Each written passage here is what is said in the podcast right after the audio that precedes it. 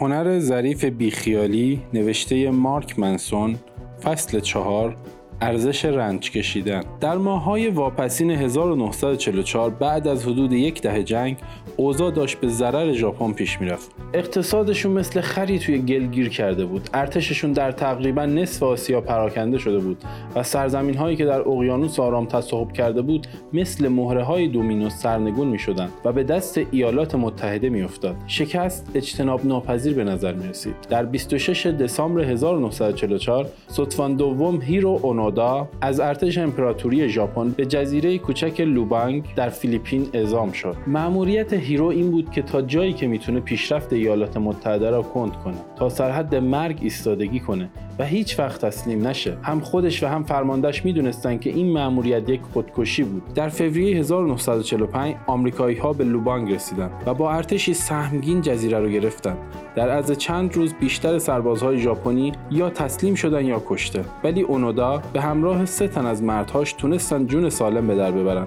و توی جنگل قایم بشن از اونجا حملات چریکی پراکنده رو علیه نیروهای آمریکایی و جمعیت محلی انجام می‌دادند به خطوط انتقال مهمات حمله می‌کردند به سربازان گشتی شلیک می‌کردند و به هر روشی که می‌تونستند چوب لای چرخ نیروهای آمریکایی میذاشتن. آگوست همون سال یعنی بعد از حدود 6 ماه ایالات متحده روی شهرهای هیروشیما و ناکازاکی بمب اتمی انداخت. ژاپن تسلیم شد و مرگبارترین جنگ در تاریخ بشر به پایان دراماتیکش رسید. اگرچه هزاران سرباز ژاپنی هنوز در جزایر اقیانوس آرام پراکنده بودند و بیشترشون مثل اونودا توی جنگل ها قایم شده بودند و نمی‌دونستند که جنگ تموم شده. این سربازها درست مثل قبل به جنگ و قارت ادامه می‌دادند و این یه مشکل بزرگ در بازسازی آسیای شرقی بعد از جنگ بود و دولت ها به توافق رسیدن که باید در این باره کاری بکنند ارتش ایالات متحده به اتفاق دولت ژاپن هزاران بروشور را از بالای اقیانوس آرام روی این جزایر پخش کردند و اعلام کردند که جنگ تموم شده و وقتش رسیده که همه برن خونه هاشون اونودا و سربازهاش مثل خیلی های دیگه این بروشورها رو پیدا کردن و برخلاف خیلی های دیگه تصمیم گرفتن که این اعلامیه ها ساختگیه و یک تلس از طرف نیروهای آمریکایی که چریکا رو از جنگل بکشه بیرون اونودا اعلامیه ها رو سوزوند و سربازهاش به زندگی مخفیانه در جنگل و مبارزه ادامه دادن. پنج سال به همین منوال گذشت. انتشار و پخش اعلامیه ها متوقف شد و بیشتر نیروهای آمریکایی رفته بودن خونه هاشون محلی های لوبانگ سعی کردن به زندگی عادیشون یعنی کشاورزی و ماهیگیری برگردن. ولی هنوز هیرو اونودا و مردانش به کشاورزان شلیک می‌کردن. محصولاتشون رو آتیش می‌زدن. دامهاشون رو میدزدیدن.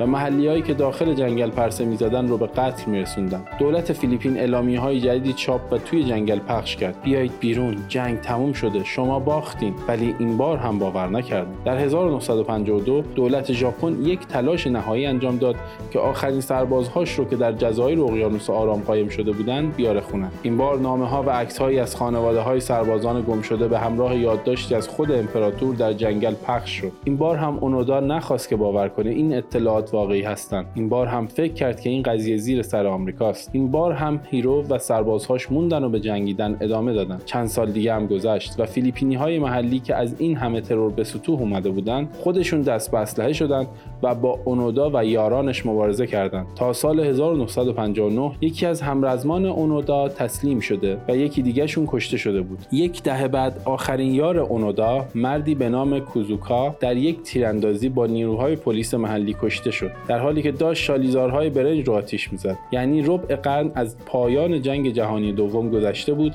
و اونها هنوز داشتن میجنگیدن. حالا دیگه اونودا که بیشتر از نصف عمرش رو در جنگل‌های لوبانک سپری کرده بود تک و تنها مونده بود. در سال 1972 خبرهای مربوط به مرگ کوزوکا به ژاپن رسید و سر زیادی به پا کرد. مردم ژاپن فکر می‌کردند که آخرین سربازهای جنگ سالها پیش اومدن خونه رسانه های ژاپنی شروع کردن به مطرح کردن این سوال که اگه کوزوکا تا سال 1972 در لوبانگ مونده شاید خود اونودا آخرین سرباز بازمانده از جنگ جهانی دوم هنوز زنده باشه. همون سال دولت ژاپن و فیلیپین با همکاری هم یک گروه تجسس تشکیل دادن و همه جنگل رو دنبال این ستوان دوم پر رمز و راز گشتن. کسی که یک شخصیت معماوار داره یک شخصیت قهرمان و یک شخصیت شبهگونه هیچی پیدا نکردن. ماهای زیادی گذشت قصه سطفان اونادا یه جورایی به افسانه های محلی ژاپن تبدیل شد. یک قهرمان جنگی که اونقدر دیوونه است که نمیشه واقعی بودنش رو باور کرد. خیلی ها عاشقانه میپرستیدنش. خیلی ها ازش انتقاد می‌کردن. بعضی ها می‌گفتن این حرف ها مال قصه های پریانه و آدم های این قصه ها رو بافتن که هنوز می‌خوان به ژاپنی باور داشته باشن که خیلی وقت پیش ناپدید شده. هول همین دوران بود که مرد جوانی به اسم نوریو سوزوکی برای اولین بار اسم اونودا به گوشش خورد سوزوکی یک ماجراجو، یک سفربروی کنجکاو و یک جورایی هیپی بود. بعد از پایان جنگ به دنیا آمده بود. از مدرسه اخراج شده بود و چهار سال مداوم در جاده بود و آسیا، خاورمیانه و آفریقا رو هیچ هایک کرده بود. و شبها رو روی نیمکت پارکها در ماشین غریبه ها سلول زندان و زیر آسمون خدا روز می‌کرد. برای غذا در مزاره به کار داوطلبانه مشغول می‌شد و برای پرداخت هزینه اقامت خون اهدا می‌کرد. یک روح آزاده بود و شاید یه خورده هم بیمخ. در سال 1972 سوزوکی به این نتیجه رسید که ماجراجویی جدیدی لازم داره. بعد از سالها سفر به کشورش برگشته بود و اصلا با این ژاپن جدید حال نمی‌کرد. از هنجارهای صلب فرهنگی و سلسله مراتب اجتماعی حاکم حس خفگی بهش دست می‌داد. از مدرسه نفرت داشت. نمی‌تونست سر یک کاری آروم بگیره.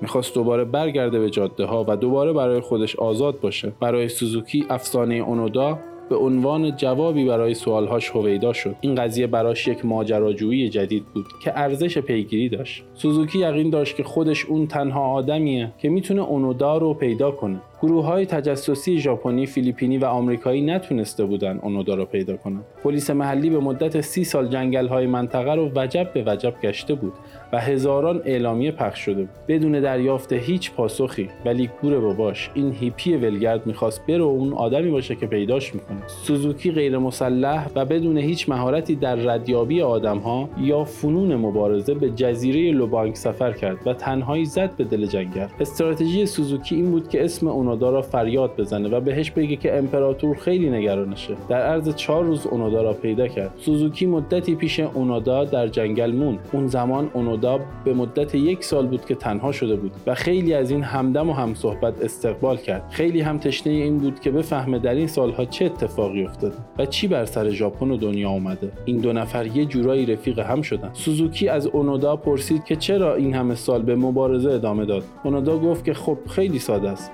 بهش دستور داده بودن که هیچ وقت تسلیم نشو و اون هم همین کارو کرده بود. به مدت سی سال داشت از یک دستور تبعیت می‌کرد. بعد اونودا از سوزوکی پرسید چی شد که یک پسر هیپی اینجوری اومده دنبالش میگرده؟ سوزوکی گفت که ژاپن رو در جستجوی سه چیز ترک کرده.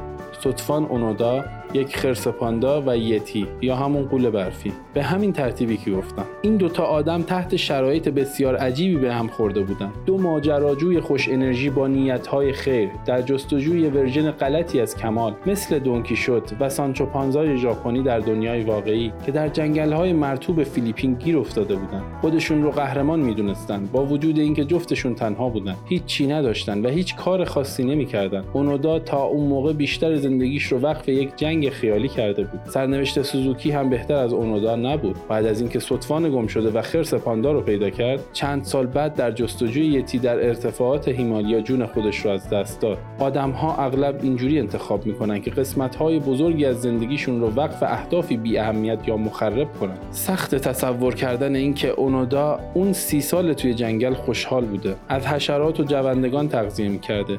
توی خاک و خل میخوابیده. و سالهای سال محلی ها رو میکشته. یا اینکه چرا سوزوکی به سمت مرگ خودش هیچ هایک کرد بدون هیچ پولی بدون رفیقی و بدون هیچ هدفی جز اینکه یک قول خیالی رو پیدا کنه.